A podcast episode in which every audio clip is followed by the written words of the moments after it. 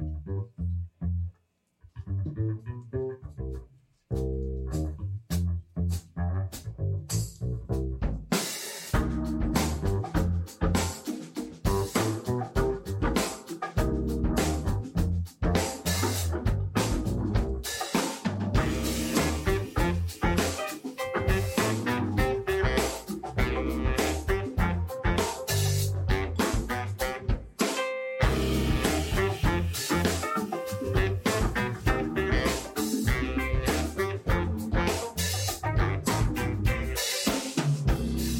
Welcome, welcome, welcome to the Sport of Kings podcast.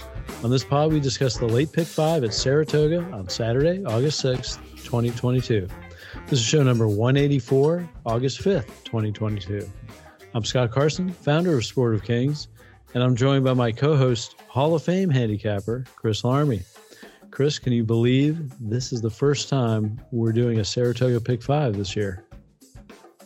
Yeah, it's a, it's an interesting uh, sequence of races too, uh, for sure. But um, we'll be doing plenty of other Saratoga pick fives before the summer's over. That's for sure. Well, I, I hope so. It's you know this is really the first time I've handicapped any Saratoga for the year. Uh, you know, now granted, I could have done it like on a, a random Sunday, but I just haven't. I haven't had a chance. Well, I think by the time the summer's over, we'll have hit Saratoga a couple more times for sure. But this time of year where the racing's great, I mean, we've got uh, the strange Arlington Million week next week. Um, but then we'll be back at Saratoga the following week. So I'm looking forward to it. This summer, you know, racing is really good, especially if you like turf racing and the weather cooperates. Um, and we're going to see some of that in this sequence. Although I do think they were a little conservative about the way they, um, what races they put in the pick five, and at the end of the day, um, probably because they were a little bit nervous about putting the turf races in. And there was a couple of good turf stakes that they, or at least one turf stakes race that they could have included um, that they didn't for some reason. I'm guessing it might have been the weather. I don't know. I just hope the weather's good because I am going to Saratoga for Whitney Day. I will awesome. be there. Yep. Well, oh. we've been there on this weekend when it's poured for sure. uh, you never know. I mean, it's when it's hot like this and there's some moisture in the air, uh, it may dodge the track, but it could, you know, just unload for 15 or 20 minutes and turn the turf course into a bog. I mean, you never know. It looks pretty promising tomorrow. We might get lucky and get a fast track and a firm turf course and everything stays on. Let's hope. Yeah, yeah. My feeling is that the weather's going to cooperate. It's going to the, the the major stuff will hold off, but it is Saratoga. You just don't. You never know. And yeah, uh, it can come out of nowhere. It can be from beautiful to a downpour in 20 minutes. And I, I want to shout out to a previous pod guest who will will will no, no doubt have him on again, Jason Perlmutter, who um, is uh, who I'm going to be enjoying the races with uh, all day tomorrow. Uh, in section N row, I'm not sure what row, but we'll be in section N watching the races at the spa all day. Really looking forward to seeing and handicapping with him and and hopefully uh, going in on a pick five with him. Yeah, say hello to Jason and good luck and enjoy a day at the races. You picked a good day.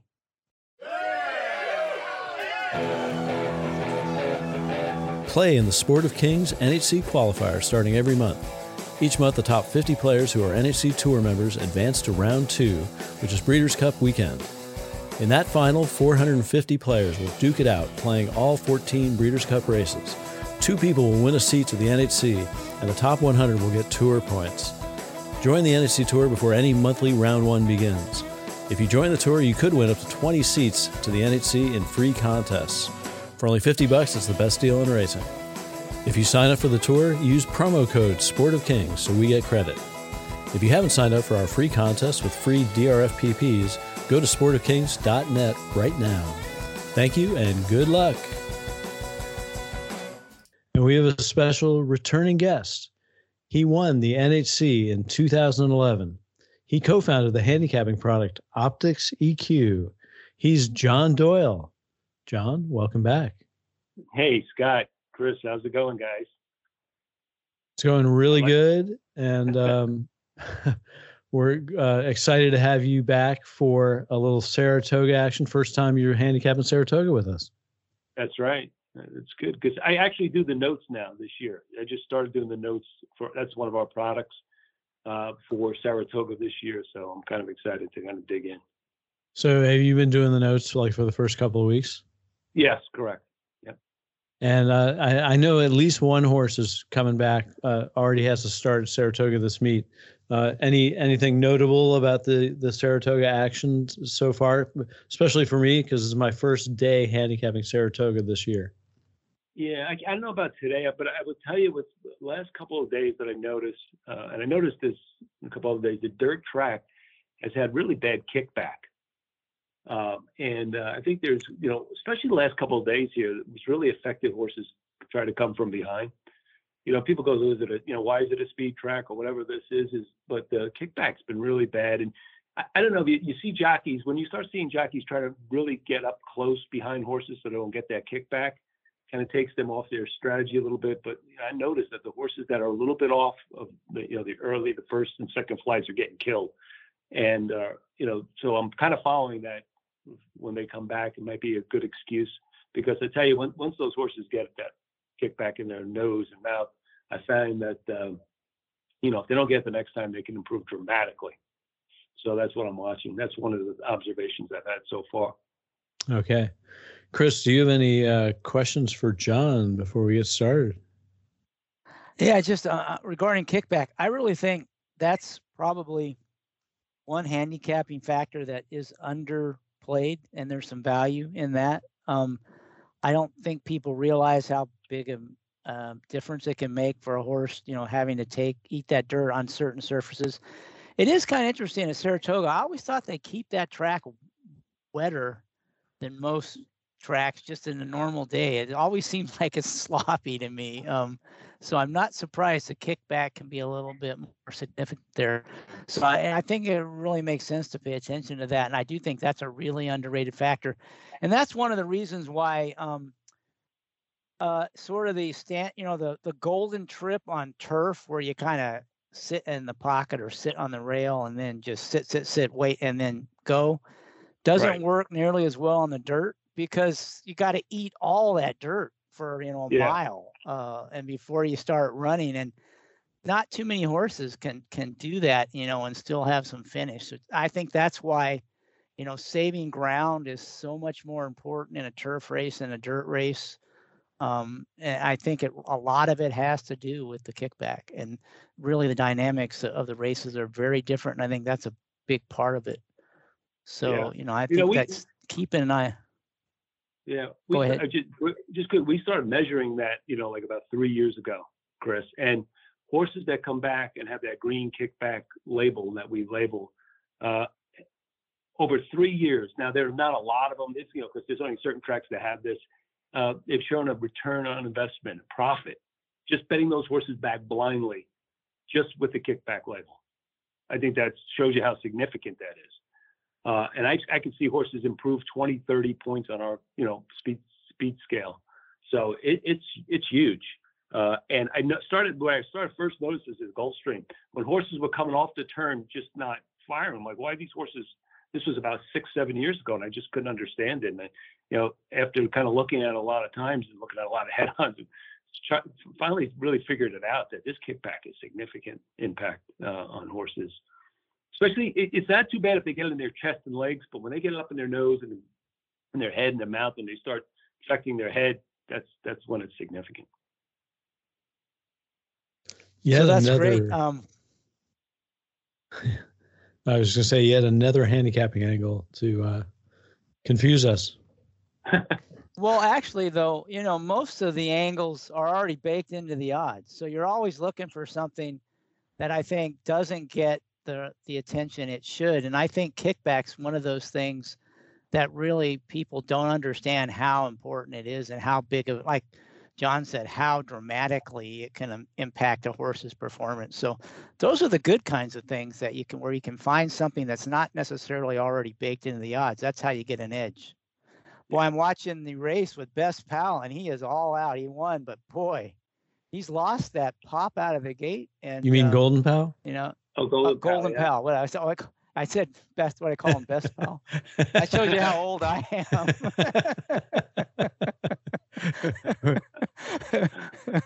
uh, Best yeah, pal. Let, let, me let me look, look up my Encyclopedia Britannica, see who Best Pal is. Uh, yeah, you I'm got, kidding. I'm kidding. Very good Calbred. Yeah, I'm kidding. One I'm of the kidding. best Calbreds ever. Yeah, but he it, it was, was probably 40 years ago that he ran. Yeah. Yeah. Oh well. Sorry about that. Uh, I just was watching that race. Best Pal did win, but he's lost that pop out of the gate that made him so you know devastating oh, in these yeah, turf sprints. Yeah. That's a c- yeah. couple of races he hasn't really gotten out of the gate now. Right. I, you know, I think he might need some time pop out of the gate, that creative causeway, that horse that's running tomorrow. Well, actually, I guess he's running as part of this thing we're going to look at. He's also got that. That's right. Yeah. But, All right. Uh, well, yeah, I hey, think you're right. So let's uh let's actually get started with this uh, pick five at Saratoga on Whitney Day.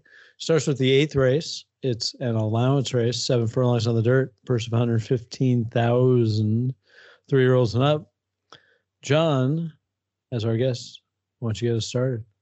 Yeah, I'm I'm I'm just going to tell you overall my strategy, if that's okay, and then we'll uh, I'll just dig right into this race as, as okay. lead in. So what I'm going to do is basically I'm going to single two horses in this sequence one is going to be obvious, and the other one's going to be not so obvious. And then I'm going to pretty much spread in two legs, and then I'm going to try to beat Life is Good in the Whitney. So I'm going to spread a little bit in that race, but it's a short field, so it's not really a big spread. So I think it's a reasonable ticket wise because, you know, if all these favorites click, it could be really chalky. And so the first leg, you know, the eight Saint Tapit looks like you know pretty good. You know, he won his maiden race, and that race came back pretty good. So it's not like one of those soft maiden races, but still, it's hard to bet first time versus winners in this race. And I, I just went pretty deep in this race because I just, once I started looking at it, if, if, he doesn't win, you know, I looked at the early pace and I thought the five and the 10 could have kind of an advantage in early pace. But the one had a look, you know, I thought the seven could come flying late. So I was kind of really deep in this first leg. And uh, the, so the way I'm going to play it is I'm going to go, uh, spread. Let me see what I ended up with. Um, yeah, I'm going to go one, uh, five, seven, eight, uh, and ten. Okay, and we, we we like the names of horses since oh, okay. a, lot, so a lot of people drive going, while they're listening. Okay, yeah, I'll give them. I got it for you. I'm going one perfect Munnings, five fluid station, seven money supply, because I thought he had a little bit of a look. He had a, he kind of you know I have some notes on his horse. I thought on his race last at Churchill does a better than looked effort. The eight Saint Tapit, the nine Osborne actually, and the ten American Gentleman. I know that's uh, you know a lot of horses, but uh, like I said, I'm going to be skinny these other some of these other legs, so it's still affordable. And you know Saint Tapit looks like the horse, but I thought the five and seven if you know if I if people want to kind of key around horses, those are the horses I kind of like the best. I thought value wise they looked okay, five and seven. Fluid station, I'm sorry, fluid situation and money supply. Okay, well, um, yeah, I yeah, I'm I'm kind of the same way. I I did pick a horse just so I could uh, have bragging rights if it comes in, but um, I'm I'm I'm deep as well. In fact, uh, I I think I went one deeper than you. Chris, what are you thinking here? Well, I do think St. Tapit is looks like a talented horse. I do think he's going to get bet heavily. And you know, this is a hundred and fifteen thousand dollar allowance race, and it he's got some pretty good horses to beat. So I do think in the sequence, this is one of the favorites that that looks vulnerable. Um, the horse I landed on that I like the most is the one Perfect Money. It's one of the, the horses that John mentioned. Now, this horse ran the race of its life at Saratoga uh, last year, and uh, then something went wrong. Uh, just ran a couple clunkers and then was on a, on the bench for a long time. and then they brought it back, and in its comeback race, it was pretty good. It, it it ran second to a horse that was loose on the lead on a day where the I thought the track was extremely speed biased. So to me, that was a pretty good prep for this. Now he's back at Saratoga where he's, you know, run his best race of his life, second off a layoff as a four year old. You know, these are the kind of horses I love to play. 15 to 1 in the morning line. If he can run back to that race, he could win if he can improve off that, which he should be able to now that he's a four, you know, four a year older, uh, he could definitely win. And if there is one of those famous, you know, thunder showers at Saratoga, he's by Munnings, who we've talked about before, is just really good off track sire. So, and he's got tactical speed. Uh, I don't really like the rail too much, as long as, but as long as it's not a bad rail, I think he'll sit a pretty good trip. He might even be on the lead. There's not a lot of speed in here they might just send him right to the front. If not, he might even trip out, you know, behind the speed horses, you know, just off the lead. So at 15 to 1, I think a lot of value there as a win bet and also in the big five. Okay, well, I am uh, I'm on board with you guys using perfect Munnings. Um, I am going deep in this race. It is, I think, the toughest race in the sequence. So I'm going to go deep, but for my pod pick, I will take Anejo. Source broke its maiden at Saratoga, going a mile and an eighth. Matched that best race two races ago, which was also a winning effort, and it was on the lead. In his last, he broke out at the start, so it's a tossable race. Um, he's now trained by Doug O'Neill, and O'Neill is eight for 49 with a 352 ROI for this owner, Calumet Farm. Source shows a nice 47 2 bullet since its last race. I just think it's poised to run an improved race on the cutback. It's been going longer. It has only one race under a mile, and that was on its uh, on the turf in its debut. I think it can win on the lead or just off, and um, it's 15 to one, and I think you'll get every bit of that and maybe even more. So Anejo for me. I will mention all the other horses that I that I have. They're not exactly the same, but um, as as John's. But Perfect Munnings, Silly K, Prince of Pharaohs, Anejo, of course, uh, Money Supply. Somehow, I might just toss Saint Tapit because the the one thing I didn't like about that that that debut debut race is that he weakened quite a bit on the gallop out. So maybe you know maybe that's I was thinking like there's got to be some way to play the horse, and then I saw that eight to five morning line. So so maybe maybe I do toss him and uh, just hope for the best.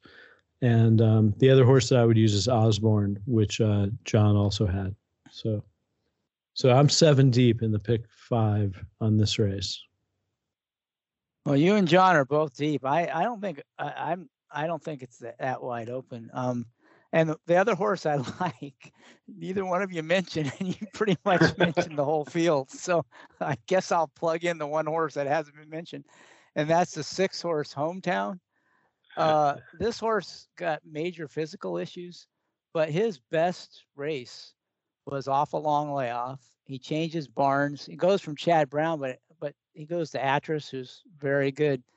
And he's the kind that might put over one off a long layoff at Saratoga. So, you know, to me, this horse, the five year old, still has some upside, has run well off the bench before.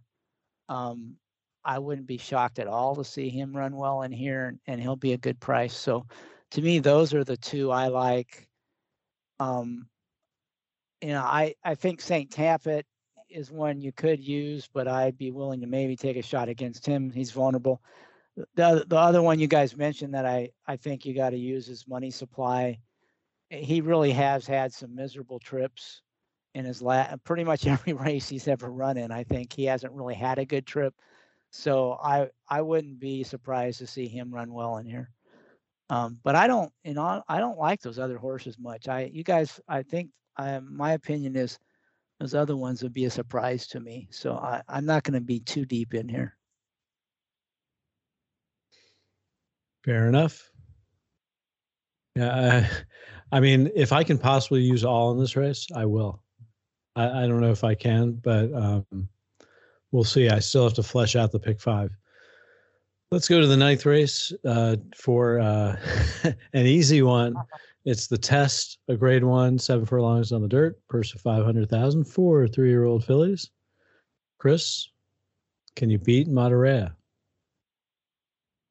Well, I do think she's probably the most likely winner, um, but I do think she's not invincible be- just because this is a three-year-old race, and um, you know, three-year-olds can really improve a lot. I mean, if if they just all run back to their best race, she's going to win easily because there just isn't any other proven horses in here that she has to beat. So, you know, of the in the sequence, I think she's the most likely winner, but I think there's a couple in here that could improve dramatically. And um, if they do, might be able to pull the upset. And so, you know, I'm this is one like we've talked about before in the sequence. I, I think it's kind of the way John's going to approach it. There's two or three heavy favorites, and I think you just try to beat at least one of them. You know, you don't you don't play it to chalk out. That's a waste of time and money. But you know, you, you try to beat one of those favorites and maybe both of them, or if you're maybe even three of them and try to beat one or two of them. And this would be one I would try to beat, but I would still have a backup ticket if the, uh, you know, if uh, I can beat the other favorites. Um, and the one I like in here as the upside horse is the Wish You Well. She's the four horse. Um, you know, horses where they're most likely to improve dramatically is from the first or second start. I think most people know that, and you know that's where you can see a big improvement. Uh, but this horse's second, you know, ran well in its debut, and the second start though it caught a sloppy track, and it broke poorly, and basically, you know, ran a race you can toss, which means, you know, I and then it's had some time since then, so it's been like four months since that debut race, and to me, this is kind of like a second start and it should have developed some. Fillies don't develop as much as the Colts this time of year, but they do improve, especially you know if they've really only had one start where they've done any running. So you know this horse could jump up way up um, in this race, and at 12 to one in the morning line, and you know Matareya going to be one to five, you you could better to win, and you could also get some value in the pick five if you can beat Matareya. Uh, the one caveat is if it does rain and it gets sloppy, I, I would I wouldn't play this horse because you know her one effort was pretty bad in the slop. Although she did get off to a bad start, maybe she had an excuse. So anyway, I'm with four. Wish you well. And uh, another reason to like the four is a huge workout, 47-1 on the Saratoga training track uh, since that last race. So um, she likes it up there. John, what are you thinking? Yeah, I'm, uh, I'm with the favorite here. This is the one I'm going to sing on Matareya. I, I just don't see. Because the, the other thing about her is that um, all these horses have similar run styles. And I think she could sit. These, a lot of these other horses haven't proved they can sit and pass horses. Uh, the only exception is, and this is the only thing I might consider like a pick four or something like that to include the seven, just because – and I don't like the way Ward's horses are particularly running so far this meet. He's doing okay, but it's not like doing like he's done in the past. But I just think that that's a horse with a, an opposing run style that could come running late. Form's a little choppy, but uh, you know when I just look at all the other horses, they're all going to be competing for the lead. And you know one scenario could be you know somebody just runs them down late. But for the pick five, I'm going with the one Matareya, and then uh, maybe pick four backing up using the seven also. Okay, well, um, I do like Matareya. Uh, clearly, she has to be used. I wouldn't be against her. Um, but if you do want a long shot, um, if you do want a long shot, uh, I, I, do actually. I think Wish You Well is is a horse that you might might use.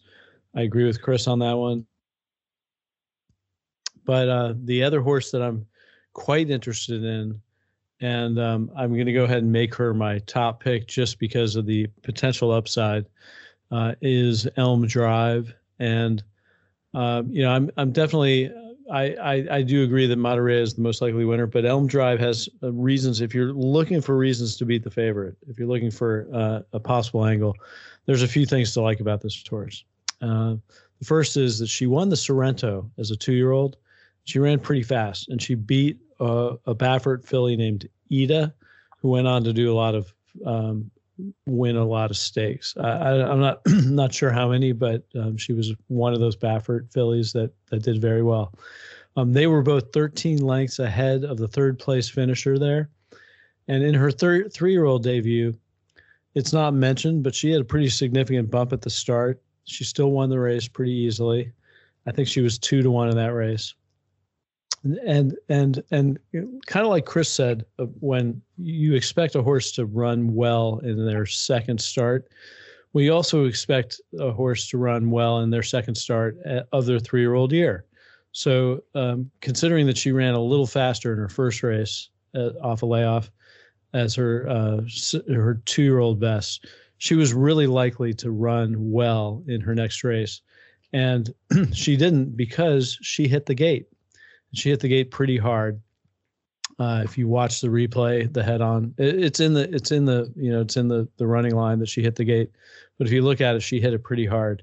She was third in that race after hitting the gate, and the what's really notable is that she was going up against older fillies, including Becca Taylor, who was eight for nine going into that race and is now nine for ten.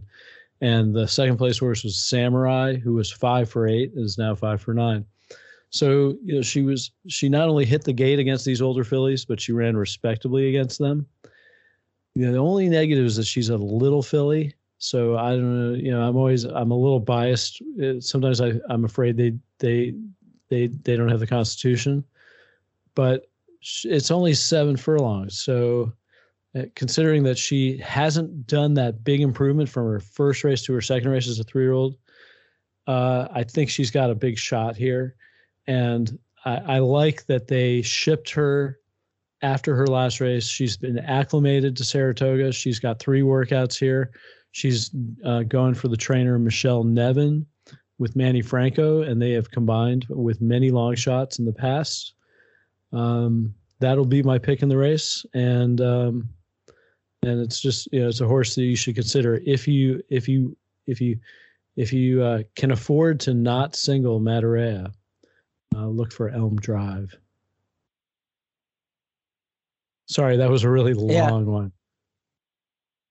Yeah, that was an interesting pick. The the other horse I like in here, other than Wish You Well, is the five horse November Rain. Now this horse ha- already has two wins at Saratoga, including a stakes win, and you know her second off a layoff, her previous race before this one you know, she came back and won. And so I think she's in really good form. She likes the track. Um, she can just sit just off and still finish. She has passed horses in the stretch. Um, you know, she's, you know, Irad's on board.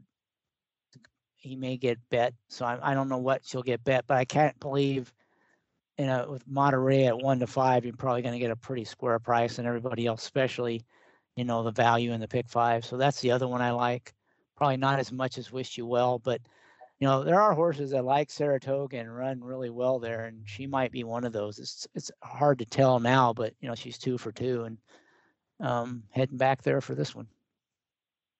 Two for two at Saratoga and three for five. Um, life well, three for six, but uh, three for five on fast track.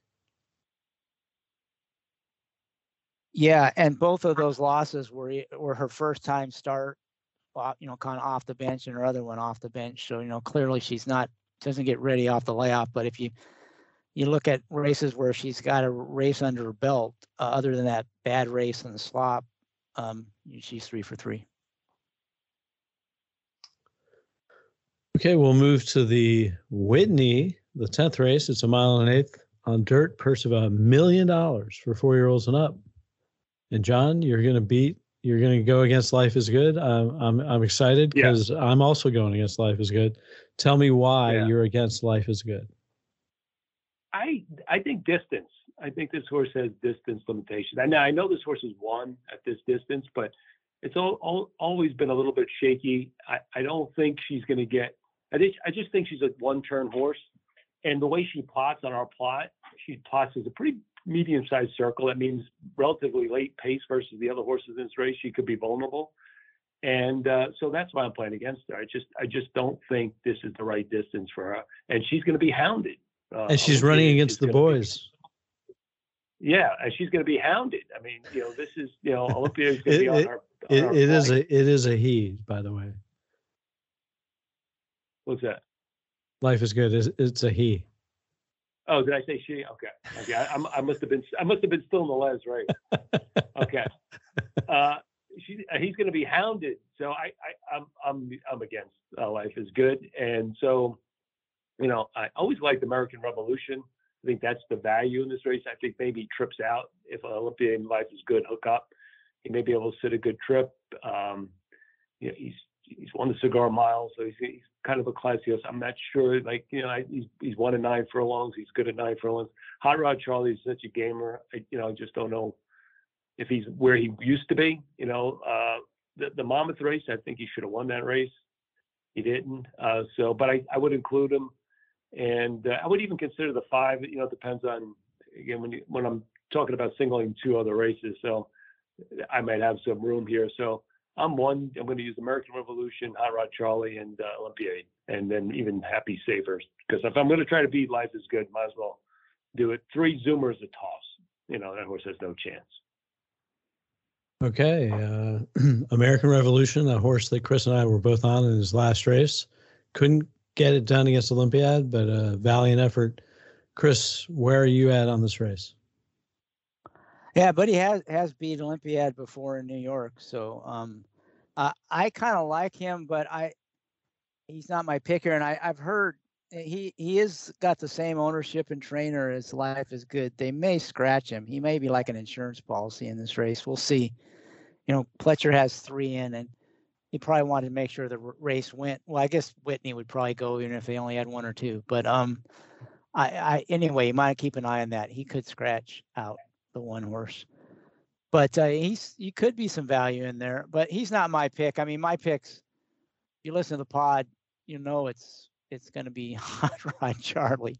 Um, but first, a comment on life is good. I agree. The distance limitations, uh, I do think they exist. Uh, um, I know he kind of got the distance in Gulfstream, but that's a lot different than getting it at Saratoga. I mean, I think it's a real mile and an eighth. Um, and he did benefit from, you know, the tactics of Go. They decided they weren't going to try to go with Life as Go, so he got to set, you know, his own clear, easy, you know, pace. So, uh, you know, I do think the distance is a question mark for him. And you know, he if you look at his form, he he runs well off a layoff, but he almost always regresses, at least in terms of speed figures, um, after he runs a big race fresh. So uh, to me, this is exactly what we saw. You know, they prepped him and he ran huge, and he usually regresses off that. He did last year. Um, he did off his win at um, Gulfstream. I mean, they, they freshen him up for two or three months, and he runs a big race, and then he regresses. He still usually wins, just because he's a good horse and he's just better than his competition. But I think in this race, uh, you know, he might not be able to get away with that. Um, he can't. I don't know if he can regress and and win. So I think that is another um, negative for him.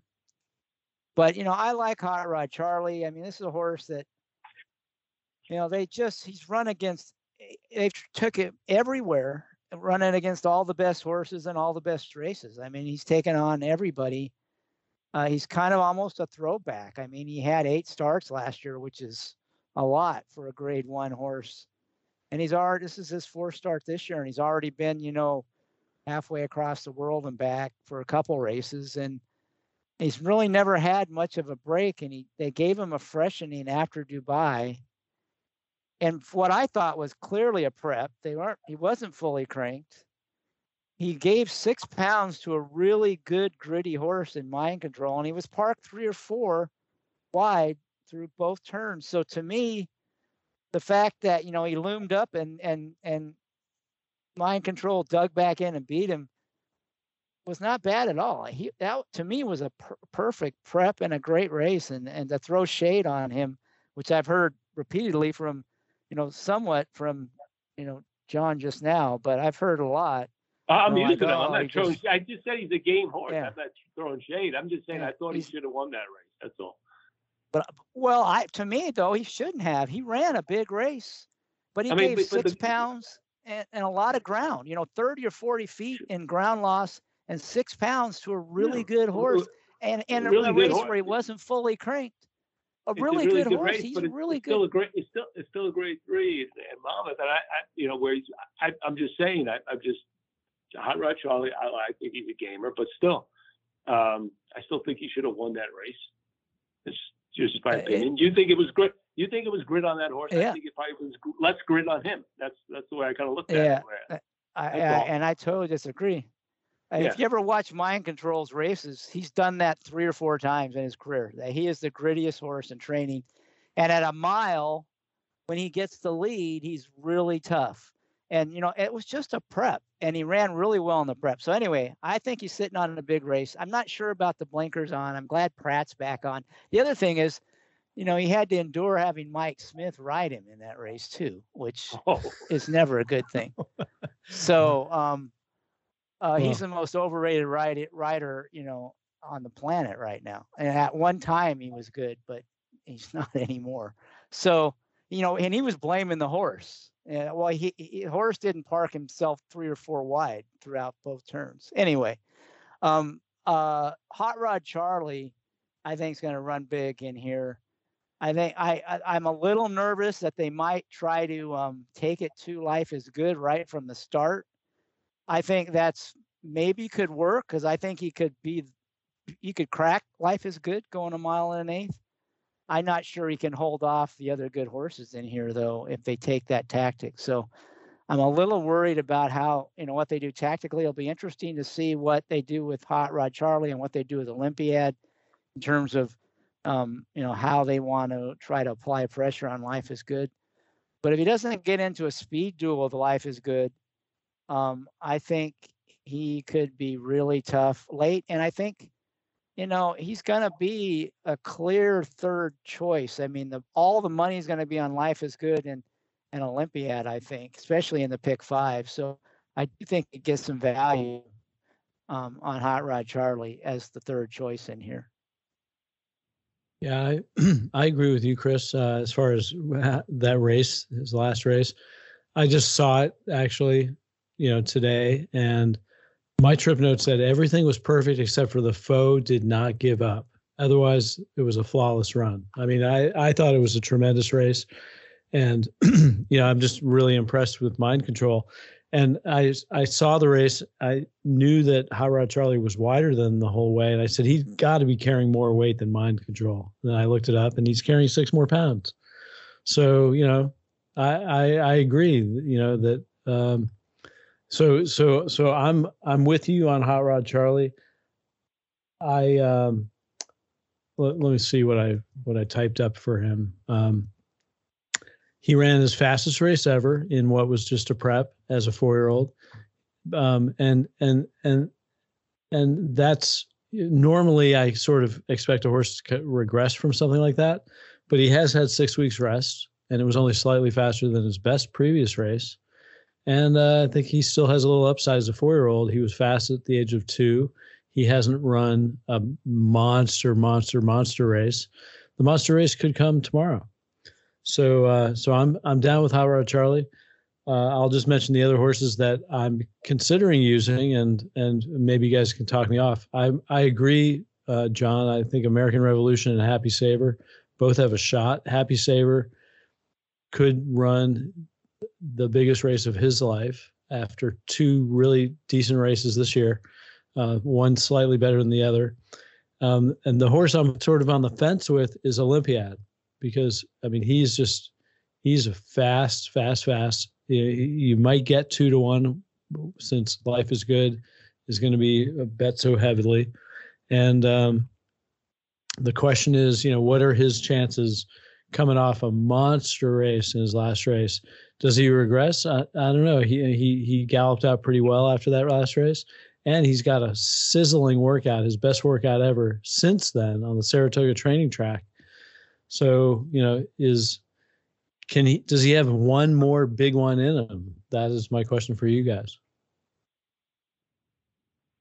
He could. I, like I said, the way I play this race is just beat life is good because uh, and, you know hopefully you get your best price of those other four. That's the way I'm playing it. I, you know, you, I think the superfecta could be you know one, two, four, and five in the order that you like, uh, and try to try to get the three and six out of the super and see if you can make some money that way. Could be interesting. You know, so you know, I think we all agree that life is good as the horse. You know, we want to play against. That's that's the key to this race. That's that's the key to the pick five, I think and you're pleasantly surprised if you get, you know, you catch something at a nice price at here, you know, you know, because we're you're playing into, you know, it'd be hard to play into the race unless you know you you see the odds. But I mean, just you're just trying to get life as good as that is what is, is my strategy here. Chris, what do you think about Olympiad?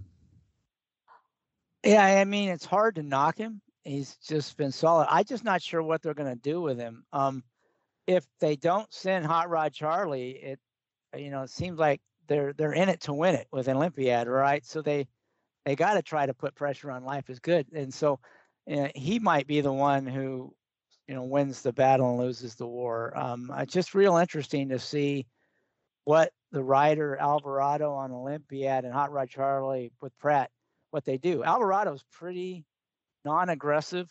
Um, he typically is not one to put horses on the lead or put pressure on the front runner. So I'm going to guess they're going to sit with him uh, and that it's going to be up to Hot Rod Charlie to put the pressure on. Um, and, you know, I don't know if they will. If they don't, then all of a sudden life is good. It's really dangerous, right? If they just let him go. Um, so we'll see. So tactically, I, I wouldn't knock Olympiad. I certainly think he could win. A lot of it depends on how the race unfolds. I kind of agree with John. Beating life is good is is one way to get value. I, I am going to be a, a little bit different in that I'm not as convinced Monterey is unbeatable. So to me, it's like you want to beat one of those two. Uh, if they both win, it's not really worth betting the pick five. You know, if you're going to play for them both to win, but I'm going to play it. You know, a ticket where I beat Monterey and a ticket where I beat Life is Good and a ticket where I beat them both. That's probably how I'll play it um, from a kind of tactic standpoint in terms of wagering. Yeah, I like that approach, but uh, Monterey I like better.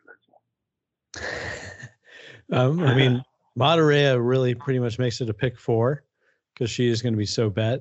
I mean, I you know the question is, yeah, but, she'll but be more bet than life is good. She's yeah, two to five more. It's a, it's a pick five. The takeout's different.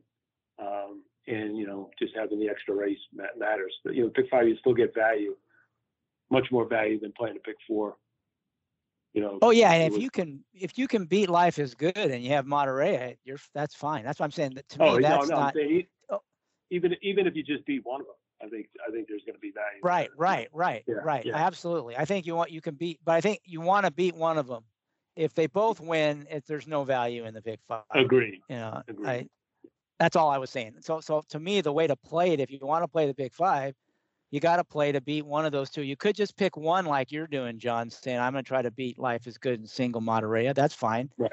Uh, I'm just going to probably try.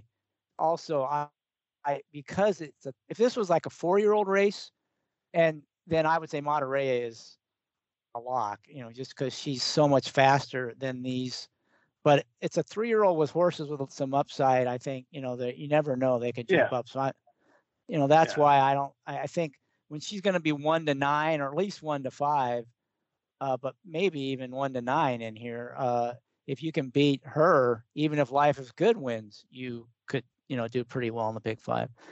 Yeah. Um, yeah. Yeah, no, that but I think. I, I, don't disagree with, with your approach. Your approach is the right approach. I just, right, just I, I, just wish I liked somebody in that race. And right. the only thing I can come up with is the horse that has like the contrary style to all of them. Because I think, you know, if they try to beat her, they're going to have to try to beat her. They won't run early. They're not going to sit and try to go past her. I think they're all going to try to go for the lead. and that would leave somebody who can come from off the pace probably. But I just don't think this track's even conducive to that these days. So that's the other yeah. problem I have with race.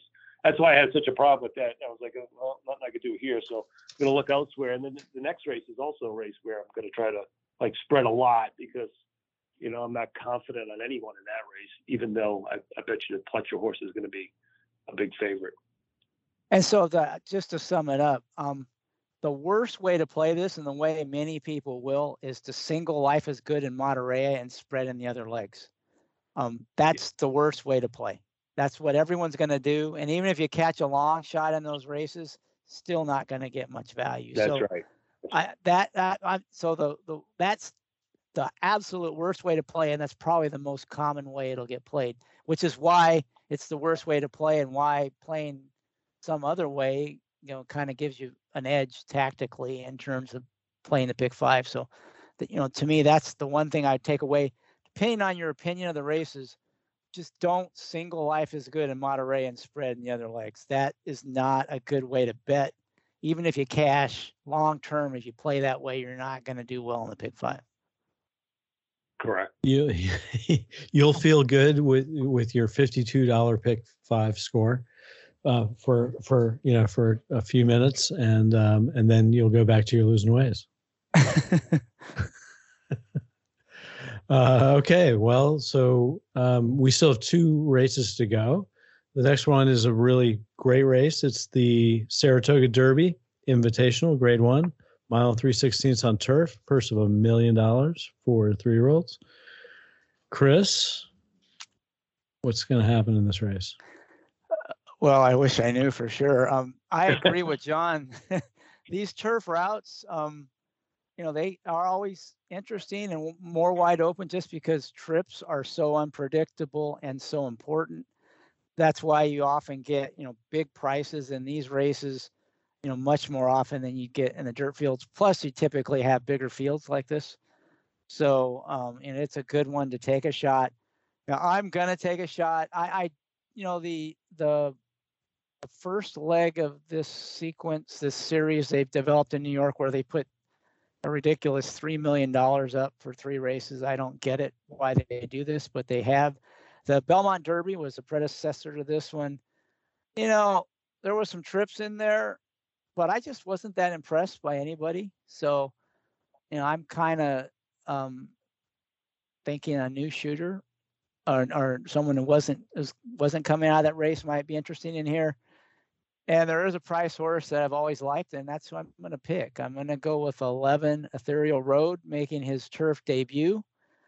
Uh, I thought his race uh, on the Preakness undercard was great. He ran a big race against the track, I thought. Um, he has a really good, a kind of explosive move, which is kind of uh, makes you think he could be a good turf horse. He's got sort of that turf turn of foot and he really has breeding that says, yeah, he should be able to handle and maybe even thrive on the turf. Dam is all turf. Uh, quality road, I don't know if he leans turf, but at worst case, he's sort of neutral. So um, to me, this horse could run a big race in here. If I didn't like him in his last start with Bejarano riding, um, I like the fact Saez is back on. Um, he does draw an outside post, but there's a long run of the first turn in at, in this race, and you know he's going to drop back anyway. And I do think there's going to be more early pace on than there was the last out. We can talk about that later. I'll let you guys weigh in first, but um, you know, to me, Ethereal Road could get really overlooked. There, we just assume it's Lukas taking a shot, which it is to some extent, but I've actually cashed a couple times with Lukas on first time turf horses. He doesn't have great statistics, but I've had a couple times where I've caught him at a price and these when the horse looked like it was really well meant for the turf. And I think this is one that that might fit that mold. Will get completely overlooked. And if Saez can work a trip, uh, who knows? He might score at a big price. So I'm going to go with a big price. Ethereal Road certainly wouldn't single him in the pick five, but I, he's definitely a horse I think you, you've got to use. His mother uh, was two for seven on the turf, six for seven in the money. And his sibling was a stakes winner on turf sprinting. John, where are you at in this race? Oh, yeah, I'm spreading big time. But I think the horses that I'm going to look to improve the most out of the Belmont Derby are going to be the seven Royal Patronage and the eight Side Dog. Those are the two Graham Motion horses. I don't like the Euros. I mean, I'm going to use them, but I don't like them second time US. I didn't think too much of them, but you know, but I still going to probably use them. Uh, you know, I'm going to go deep here, but I'm hoping to get either the seven or eight home in this race. I'm I'm not going to be using. Let's see. I'm going to use the two Grand Sonata, the four Nations Pride, the six Annapolis, the seven uh, Royal Patronage, the eight Side Dog, uh, the nine Classic Causeway, just in case it gets loose again. I don't think so. I agree with Chris on that. And Stone Age, the ten. That was the horse I'm going to be using. All right, I got three of those down. Um, or it's almost an all, right? Did you say Nation's Pride? Is that one of your horses? Yeah, yeah. It's seven okay. out of eleven horses, so it's not quite an all, but okay. Get it. Five, five is scratched probably because he ran today. Uh, stolen base. He, he uh, no, that was he, yeah. He, he ran today, so he's he'll. Oh, he ran today. Yeah, he ran today. Oh, yeah. okay, okay. All right, one less closer. So uh, yeah, I actually I landed on Nation's Pride. He's seven to two morning line, and you know, maybe you'll get that. He got second in his last, despite getting he got upset in the gate. I mean, uh, first I watched the race and he was off slow and he closed and he got second, and that was that. I was impressed that he he did that. Then I read about the race, and Frankie Dettori said that he got upset in the gate and then he was off slowly and he was way back then he uh, he he gained you know he sort of moved up halfway through the field. Then he dropped back for some reason. Then he made one big run and he got second. Uh, he ran he still ran the, the best race of his life. It was a small best uh, off his european form. And um, yeah after i read all that i realized he overcame that trouble to finish second. And he likes to run near the front you know or at least you know be relatively close to the pace so uh, so so he really overcame a lot to get second in that race, and you know he he I, he, I think he was the favorite, but um, I, I I just I have to go with a horse who's he's uh, about the fastest. He's got the four hole, and um, and because he got second, you know he he and he he didn't ship back to Europe. He's been up at Saratoga, so he's acclimated. Um, I understand the second time Euro maybe not as good, but considering that he had that trouble, I think he's actually going to improve off that race. So so he's the horse I like the most. And um, I also I almost picked Chris. I almost picked Ethereal Road, but I knew you would pick him, so I said, "All right, I'll let I'll let I'll let Chris have this one." Um, and I I did notice that in his last race, it's interesting. Uh, he stumbled after the start. Now it doesn't say that in his um, in his running line, but if you watch the head on, you'll see that he like he he he broke okay, and then a few steps out of the gate, he stumbled. And I don't know how much that affected him, but I wrote that it could have affected him. And I also did notice it seemed like he took a lot of kickback. That was just a, something that I noticed in that race. Um, it's that's the only problem with a kickback. It's sometimes it's kind of hard to judge because you can't see it.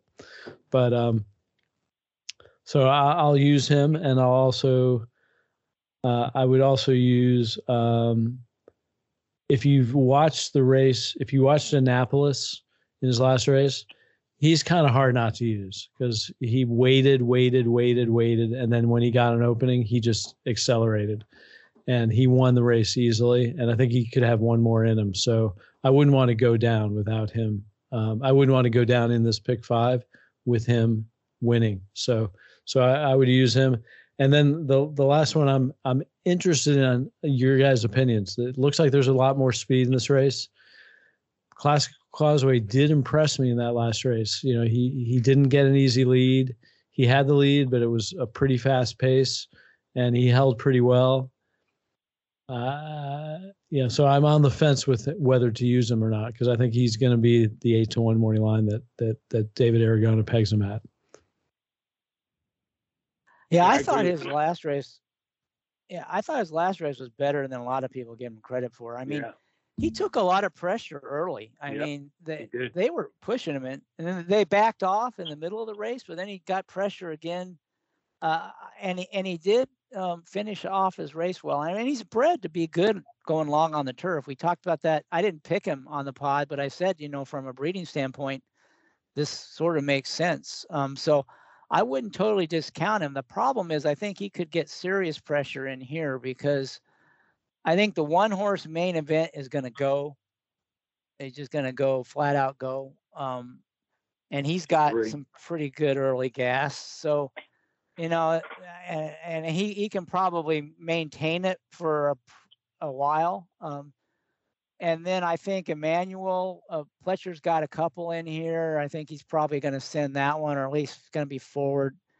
Um, and Stone Age, if you watch his European races, this horse has speed.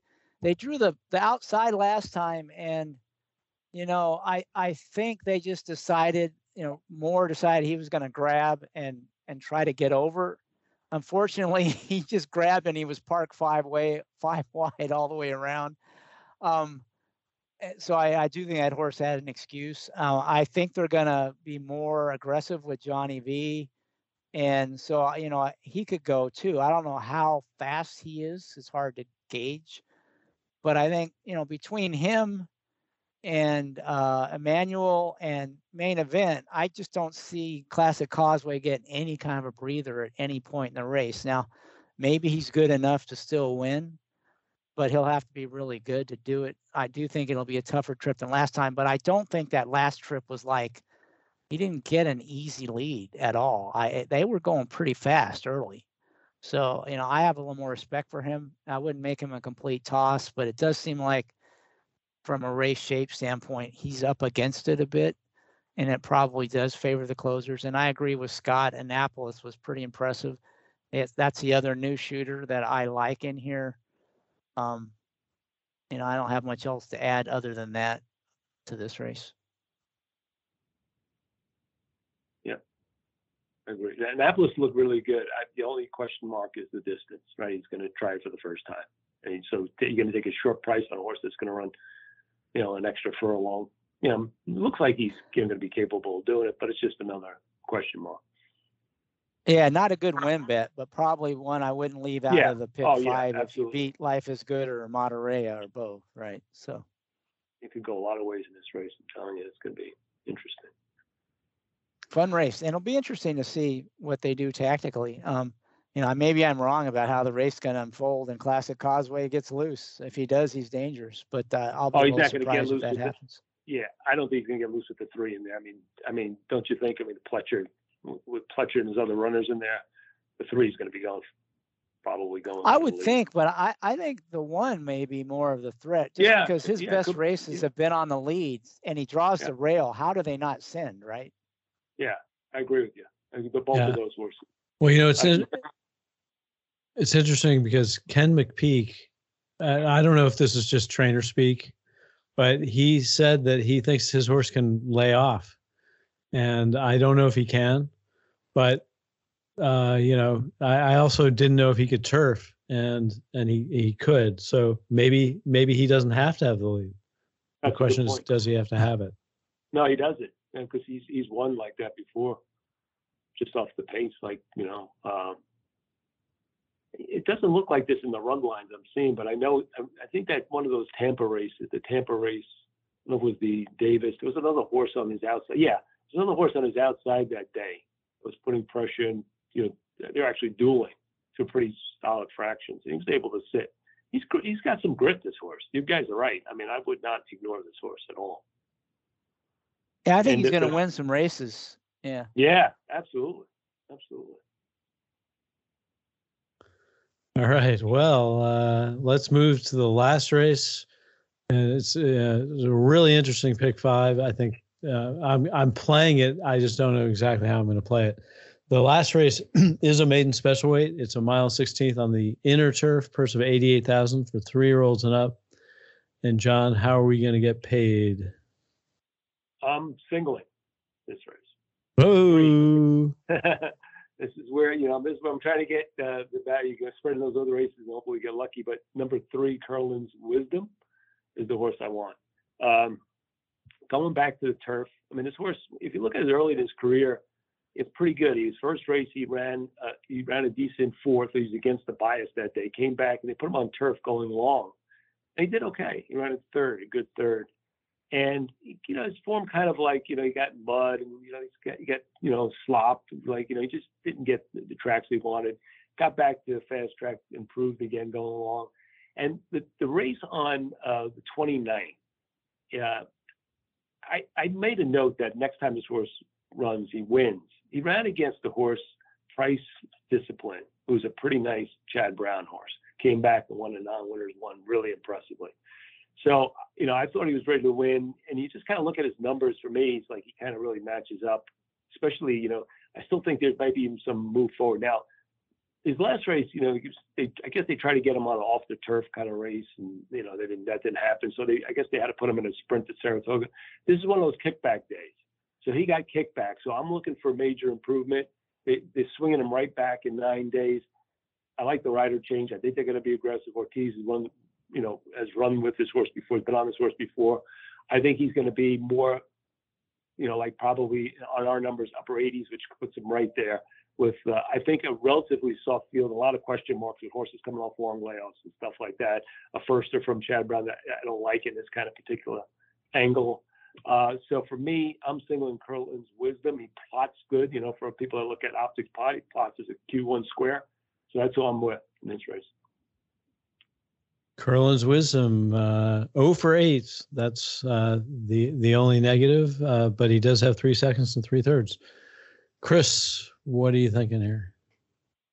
Well, I like everything that John said. That's a horse that I like in here too uh, Curlin's Wisdom for pretty much all the same reasons. So I like that one. I don't know if I would single him, but I like the aggressiveness. Um, definitely, he could be a win play in here. Um, uh, the horse I like a little bit better than Curlin's Wisdom is the four horse Action Jackson. This horse is coming off a layoff, which is, you know, a question, but his turf races have been really good. He's clearly got some physical issues, but he's run well off. You know, on debut, he ran really well way back as a two-year-old. Um, that race was actually fast enough to win this race here, and that was way back, uh, you know, two years ago almost when he was a two-year-old. So, if he's developed at all since then, he could crush this field. Abreu is a pretty clever trainer, especially at Saratoga, especially off layoffs. This could be, you could put one over here. Prat, you know, is worth noting. And this is a, you know, a state bred maiden race at the end of the day, and he gets Prat to ride. So, uh, to me, Action Jackson, yeah, maybe needs a race. You never know, but this might be the time where you could catch him at a price. Um, and you know, I wouldn't be surprised at all to see him run big. I agree. This is a race though where there's you know, a lot, a lot going on a lot of other horses, and I'm interested to see what what Scott likes. Um, but to me, Action Jackson, I think there used to be a cartoon with a character called Action or Saturday morning thing that my son used to watch that had Action Jackson in it. I'm not sure um, where that name comes from, but I, yeah. I think that's true that there. Yeah, it used to be some show. Of, yeah, I think it was a doll too. I mean, the the Knicks when they used to have Phil Jackson, that's what they used to call him too, Action Jackson. All right. Yeah, like, that's going way back. The old Knicks when uh, uh, Phil Jackson used to be a player and a terrible one at that, but uh, they used to call him Action Jackson. okay. All right. Well, um, my spell check may turn this horse into oregano that I had to re change it back to Uragano, or I, I think that's how you pronounce it, or Uragano. Um, but if or Uragano gets in from the also eligibles, uh, he will be my play in this race. I am going to go deep, but um, I like this horse. He's run on the turf twice. He ran respectable two races ago.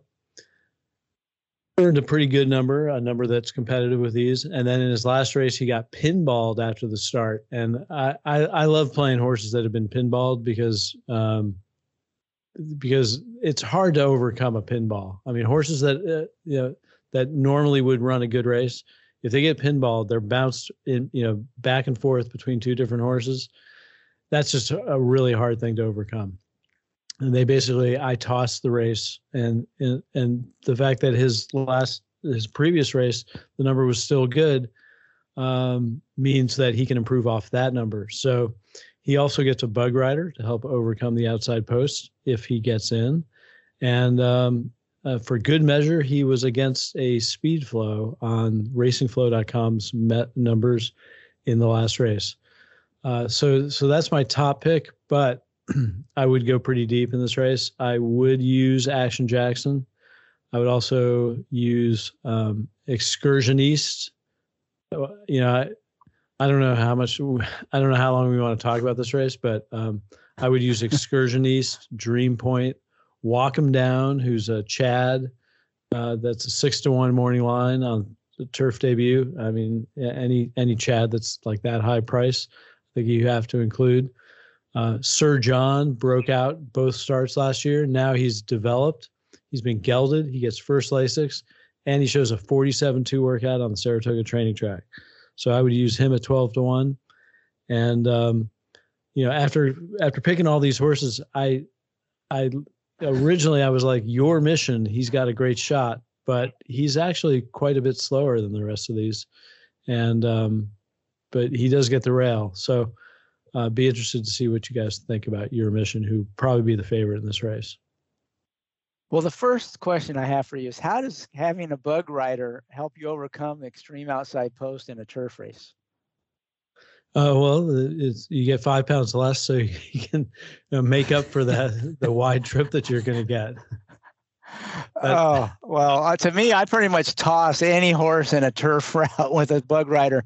I mean, this rider's won like a hundred, about a hundred races on the dirt, and maybe five on the turf. So well, that's why you're. That's why I'm. That's why I'm going to get paid. yes, you will. But uh, so I, I would say I like the horse actually. In his last race, not only the things you said, but you know he was uh, in a race that had zero pace. He was trying to come from you know way back. So I thought he had a lot of excuses off that. And your race before that was good, but you know with an apprentice rider from an extreme outside post on a turf route. Um, I and I have a hard time backing that. If he had a better post, I'd be more interested, or you know, a more experienced rider. I just don't see that as a positive. If it was a turf sprint, maybe, or you know, certainly a dirt sprint, but not a turf route. Uh, yeah. he's going to have to work a trip, which seems being unlikely. Part of, being part of an entry doesn't help his price, and I know the other entry horses crap, but still hurts their price a little bit being an entry, part of an entry. Yeah. But the other part of the entry is named Bert, Bert, Bert. So that's just the name is yeah. going to take some money. there you go. I, think, I, think I think if Uragano wins this race, he adds a digit to the pick five. Oh yeah, they're not going to be ten. No doubt. Well, not only that, he'll if he draws in from the AEs, you know, people that a lot of times there's a little bump. But the fact he is a part of an entry won't help. Now, if they scratch the one, that's even better. And and the one A gets in. That that might show some intent from the barn. And um, you know, you won't have to worry about the entry.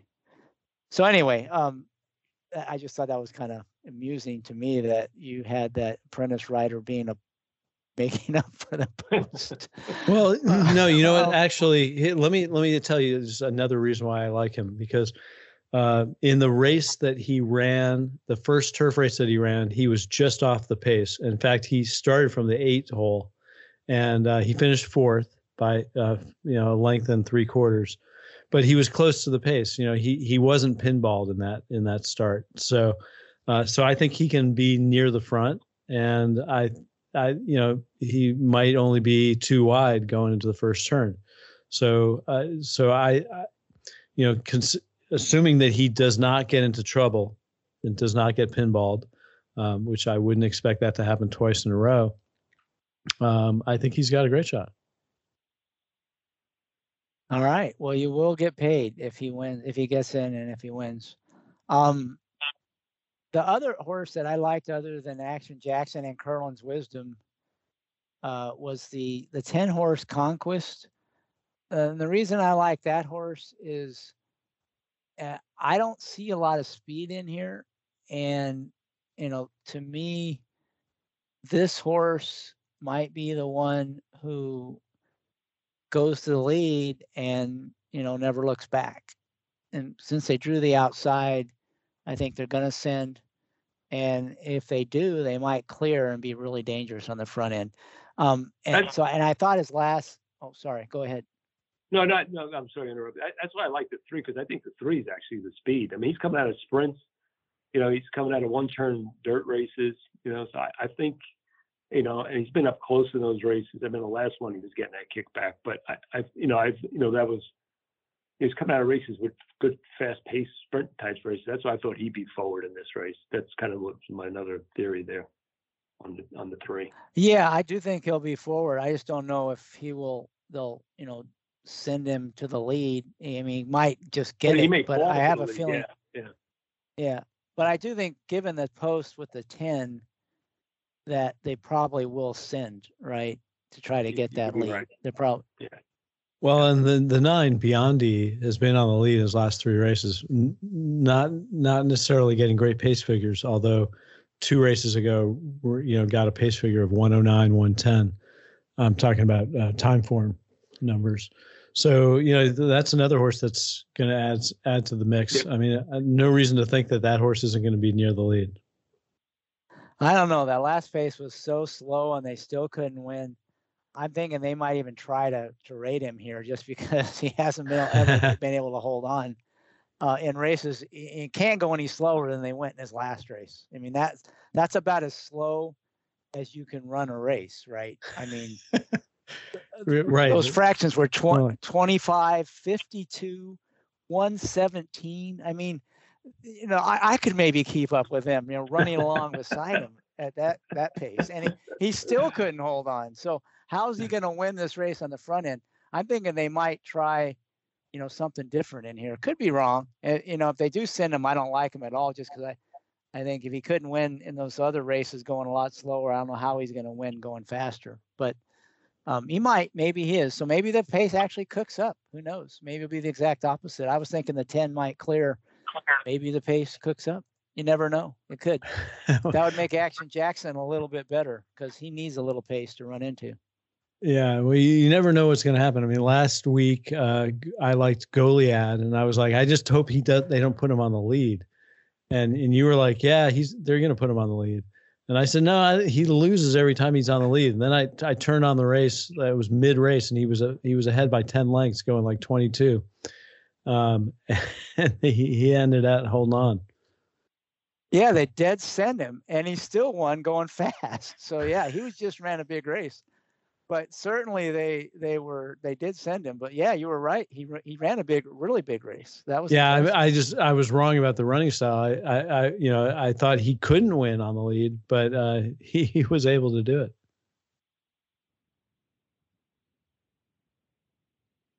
So uh, so uh, you know, just to wrap up, you know, my strategy on the pick five. Uh, well, it, let's wrap up John's strategy. John's going deep in the in the eighth race, and you're going also pretty deep in the in the tenth race, and a little deep in the eleventh, right? Right, correct. I'm going I'm going uh, real deep in the eleventh, actually, a little deep in the tenth, and then singling the ninth and the twelfth. Okay, I'm so, I going. Mean, I mean, if, if you if you take all the horses, if you just play that ticket, it comes to like for fifty cents, goes to ninety six dollars. Okay. Okay. Uh, look, if you can get Curlin's Wisdom home as a single, you deserve everything you get. Because uh, well, I'm, not know, last, I'm not well, even last using night, I, last night I got 11, 11 1 shot. We did a similar thing on Delmar last night with Emily, and uh, we, we I got 11 1 shot home uh, in the fourth leg, same kind of approach.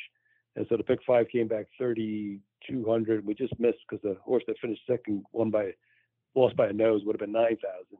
So similar approach. Yeah, I mean, I, that's the way I play these things. I'm, I'm, I'm you know, you, I think you have to be a little bit bold in these. You got to play against everyone else. That's how you win. And so, uh, yeah, I mean, that's that's how you do it. Um, kind of opposite other people, spreading races that things seem obvious, and then uh, you know, single races less obvious. Well, my question. Skinny my question for Chris is because you mentioned like possibly trying to beat Matareya or Life is Good. Will you have any ticket with Life is Good on it? Because like to me, that horse is the single biggest bet against of the year. Well, I will, but it, it will not have Matareya, who's going to be one to nine. So, I mean, Matareya will be a shorter price than Life is Good. I right. guarantee you. Sure, sure. So I won't. So I won't have anything with I but I will play a ticket with Life is Good beating Matareya. That's that'll be my approach. I got to beat one of the two, right? Okay. Um, I'm not going to have because that's where I think you know probably more than half the pool will be going through those two, because everyone's going to single those two and spread other races. Not everybody, but I mean that's going to be the kind of default way people play it. And so you know the way to make to get an edge is to to play against that happening. But to me, you know, Matareya is more likely to win in life is good, but will be a much shorter price, I think. And in the fact it's a three year old against some horses with some upside, I don't think she's, you know, deserves to be one to nine, which she may just go off at. Yeah, I, I, I you know, I, I'm, I'm harping on life is good mainly because um, he ran such a sensational speed figure in his last race that I, I don't see any horse doing that, you know, stre- stretching out two more furlongs. Uh, he has had some time, but to, to run a, a gigantic speed figure like that and then stretch out carrying 124 against some horses that are carrying like 118, including Happy Saver. Um, I don't know. To me, to me, like life is good bounces to the moon.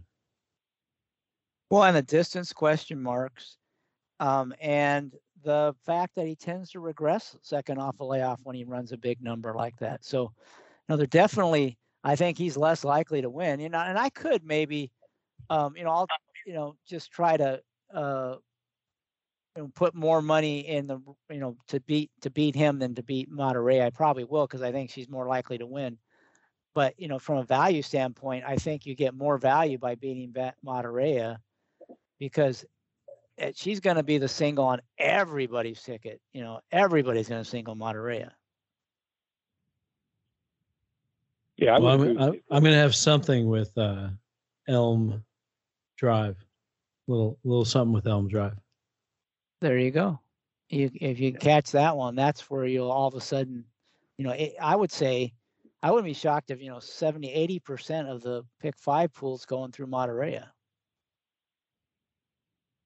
Would that be Manny Franco's biggest win ever? The test. What, what did you? He's won some great ones. I know he's won, won some great ones, but the test is like so prestigious.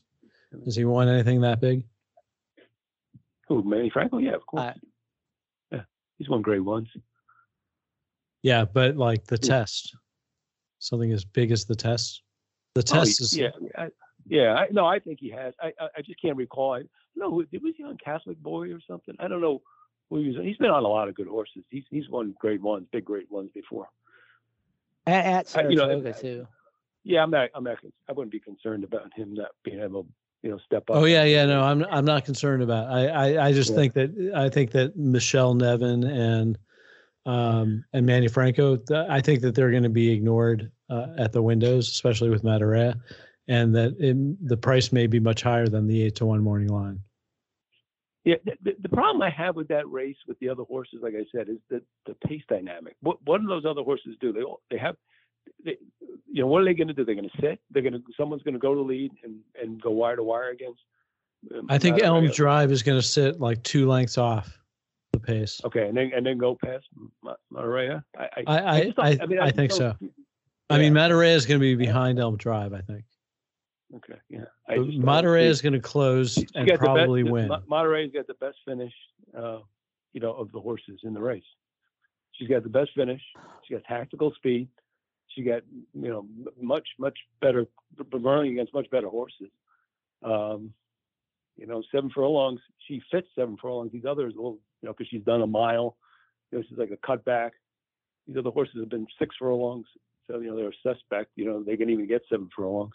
I mean, someone the, the way I look at it, unless and you you guys might see that with one of these horses, I think the only way someone's got to run them off their feet. That's the only way I could see someone winning, or they all gang up and like I said, somebody like that seven comes running late, you know. But I don't see a scenario where they all sit and they outfinish her. I just don't see that. Yeah, I mean, to me, you're handicapping it like a four-year-old race, and I everything you say, I would agree. that's with. a that's a valid point. That's a valid point. I, I, I know what you I understand what you're saying there because there could be upside in these horses. That that's that's fair. I just can't. It's like I would need a crystal ball to figure out what the, who, who that is. You know, who's going to be the horse that comes out of that, and is is that horse you know that takes that next step up if there is. You know, so I don't know. Yeah, maybe I, I think working. there's a couple. Yeah. Yeah.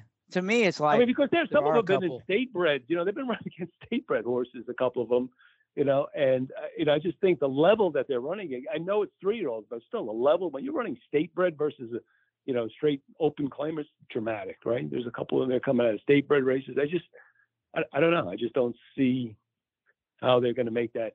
You know, that's a big jump. That's well, big yeah, jump. and I think. I, I think most everyone agrees with you, which is why 78% of the pool will be going through yeah.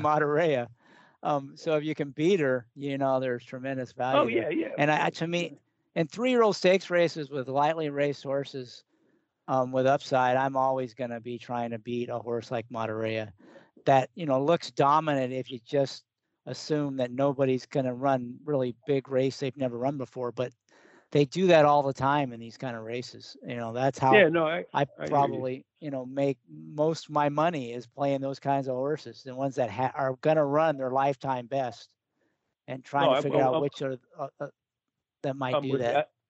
I'm with you. I, and the other thing, the negative, she does draw the rail, which is not a great thing, right? So that's that's that's a negative too. So yeah, well, it, it could be. I I'm with you on typically. And she's given weight. Which, she's given weight. Yeah, I don't I don't care about that so the, the, the thing is, is I, I, you know, I just, I haven't, you know, I agree with you on your approach and about three year olds. I just don't see which one of those horses is going to project that, that kind of upside. That's all. That's the only thing. That's the, that's the difference. I agree with your approach. I agree with what you're saying about three year olds. Absolutely. I just don't see it. I just don't see that horse. I think to me, I mean, he's just looks could be a little ouchy, but uh, you know, I think like again, the seven coming off, her coming off the pace in this race, that's that's a possibility if they just kind of like all kind of like are head knocking in the stretch and stuff like that. Someone comes swooping down, but I just think they all have. Well, here, let me. Know, other, yeah.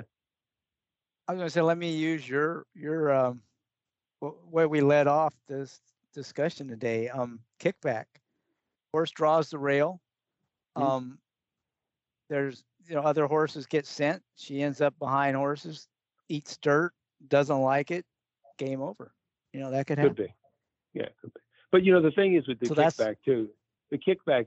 So you know, like one of the things is if you're bright, that, that's I watch the races because I you know I do this in New York also because New York has kickback all year long, and you go watch the jockeys know it too. And it, I can't believe it. it's not talked about more on TV.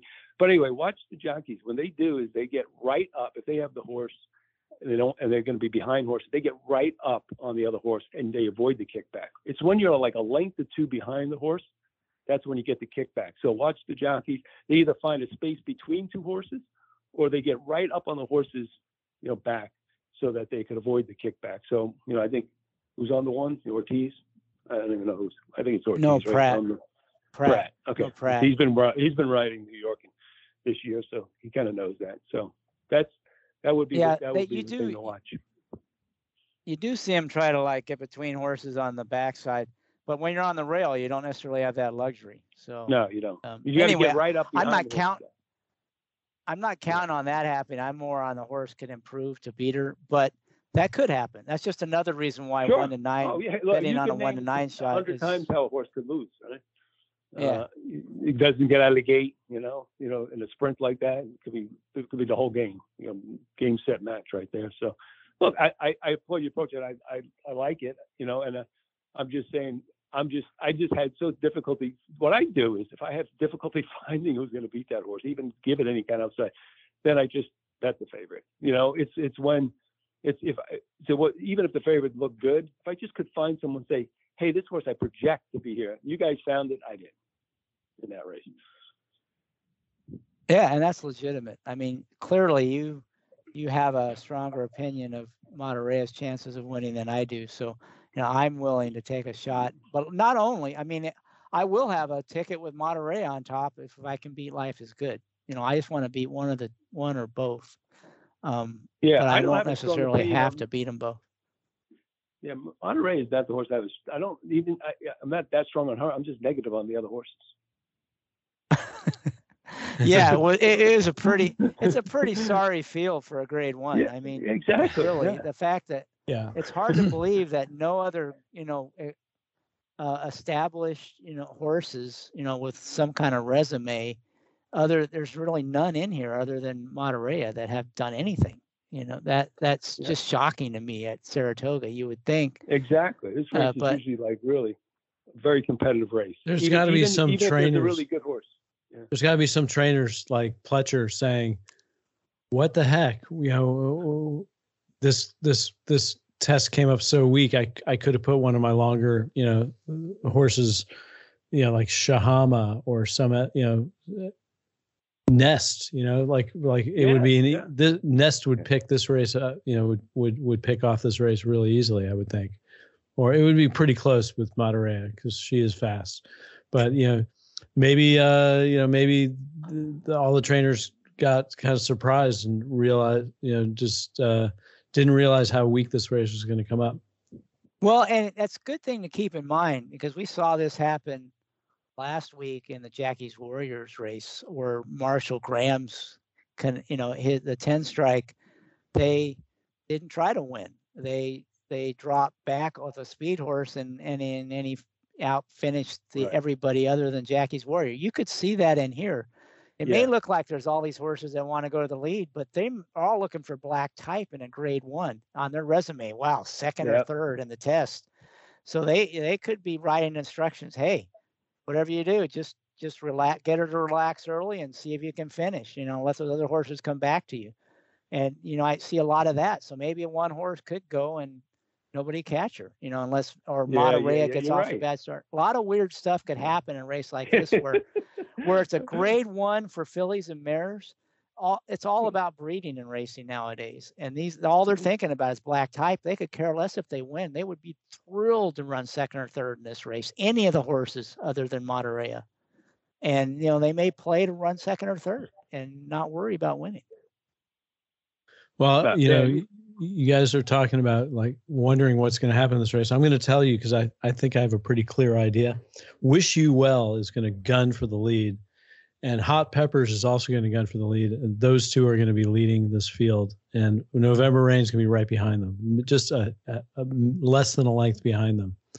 And then then I don't know what's going to happen after that, but but those two should be on the lead. All right. You well, heard it from Scott. You well, because Rudy yeah. Rudy has said like hot peppers that, that that's the only way that she can run. Yeah, um, Rudy, I, I think Rudy, she's gonna Rudy go. can't get anything to run to these days. He's, he's he's mired in a really bad slump. Well, Hot Peppers is coming off a win, but um, but but well, I think Wish You Well. I'm talking about. If you look at Wish You Well's first race, I mean, she she sizzled, she sizzled out of there, and um, I, I think they're going to go for it. Yeah, it could be. Certainly, they, they'll want her to be forwardly placed. I don't know. She it's hard to tell.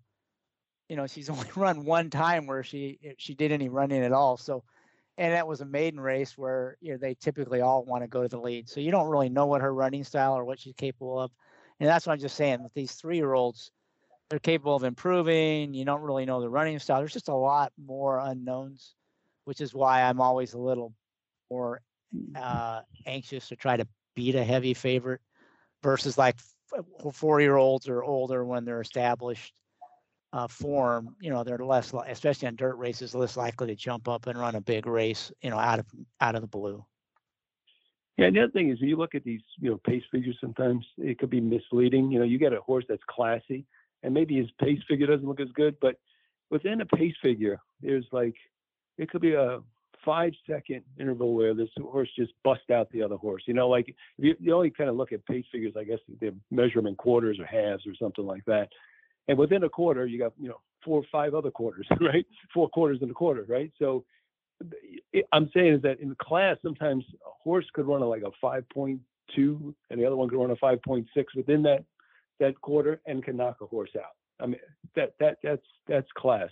That's how like that's why you could look at it and say, you know, these horses that always get positional speed and they don't, they don't look great on you know pace figures. They don't look like they're going to be able to compete on pace figures, but they can because they.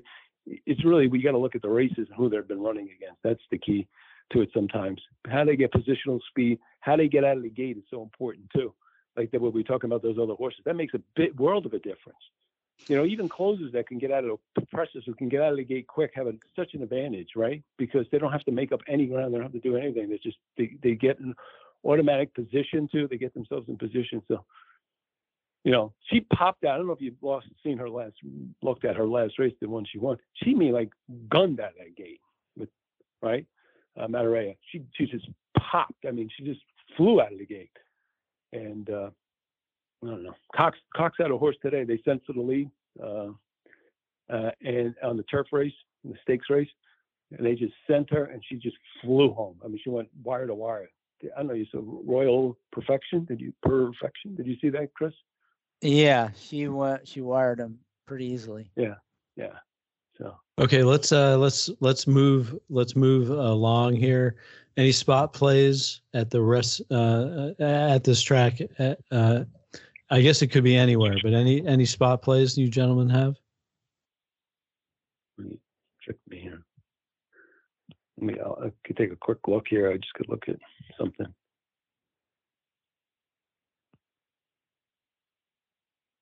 As usual, I haven't handicapped. Oh, I thought maybe you had since you're going to the track. Um, well, I, I, I've, I've started. I, but I did the deep dive on this pick five. So, so I, I, I went through, but I didn't like, I didn't do a deep dive on the other races. Well, well nothing, John's nothing looking, jumped out at me. Well, John's looking. I did have uh, a spot play at Del Mar, uh, the tenth race. It's a California Dreamin'. It's a state bred stakes race. There's two horses shipping in from Northern California, the four horse Tom Surprise and the five horse Freeport Joe. Um, they're both double digit. It's on the morning line. I think they're both really live.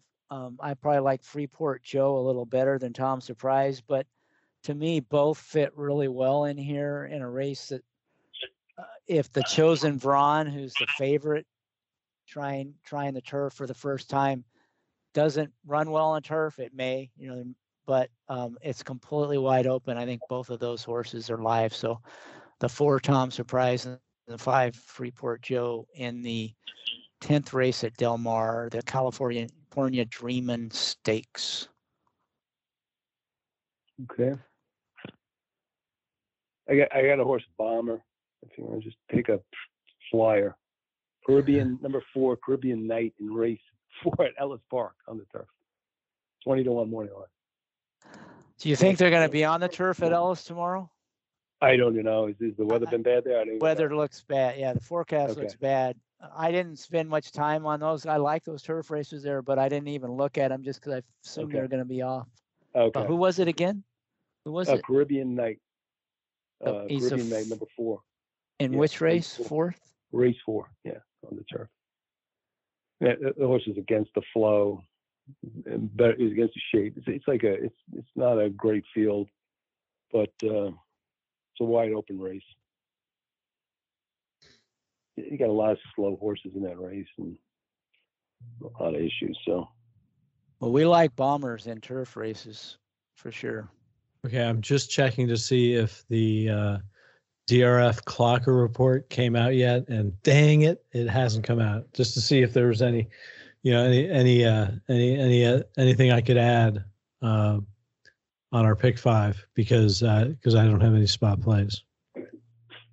So, well, right, I think so, we there. I think their listeners are probably either turned it off or gone to sleep by now. Anyway, if if if you're still listening right now, yeah. but you know what though that that was a great conversation about the three year olds and all. That was really good conversation. Believe it. I know, I know we're talking about a race where you got a like you said a one to five shot, but still, that's a great discussion. I think that's a great discussion. A lot of. I I agree. I, I love yeah. those discussions, and I think it that's a lot more helpful to listeners, especially the ones that are just starting out. You know, long term versus you know who we think is going to win a race. Just some of these right. principles or ideas that they right. can apply going forward are a lot more valuable. Definitely.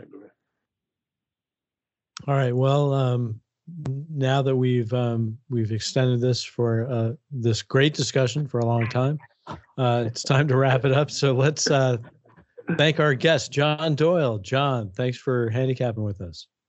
Thank you. Thanks for letting me join you guys. And, and hey, just so you know, too, Thursdays, four uh, 4:45 Eastern Time, we do a live stream on YouTube. Optix. You can go check it out on Twitter at OptixEQ, Optic, at OptixEQ, and uh, we go through races live. We do this, but while the races are going on, so we analyze the races while they're going on. We do it for about two hours. So check us out. All right, definitely check that out. John and Emily together, uh, two very astute handicappers. That will conclude show number 184 of the Sport of Kings pod. Good luck at Saratoga and please enjoy the Brooklyn Boogaloo Blowout. I'll see you on Sport of Kings. Cheers. Giddy up.